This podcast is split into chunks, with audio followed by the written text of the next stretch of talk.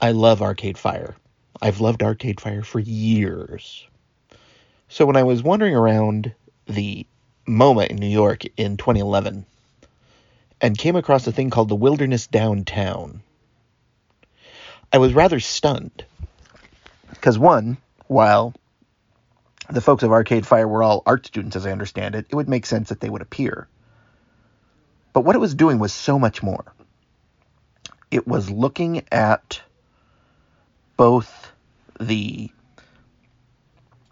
song, but it was also a demo piece. And it was a demo piece of a wonderful technology called HTML5. And in 2011, this was cutting edge. In fact, it was so cutting edge that as it perpetrated out and, you know, disseminated through the net, you really had to have your machine nailed down, running no other program, no other process. Because what it was is, it would be a music video, and you would first enter uh, the address of your childhood home, and it would use Google Maps, and it would use popping up images, and then there was a point where you could enter a message to your previous self when you lived at that site, and it would come up in this sort of tree-like font.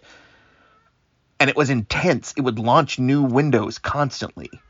And in 2011, it would crash your machine. And I had that happen to me so many times. But in the museum setting, it was perfect.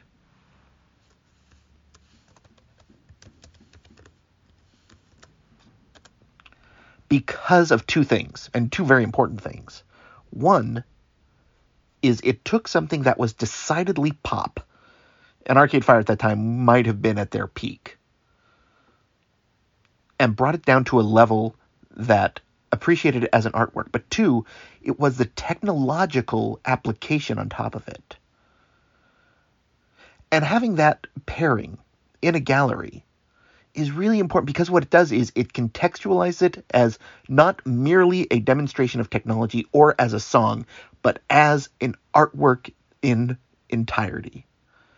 And that really powers it up and makes this one of the more important works of web art of the last century.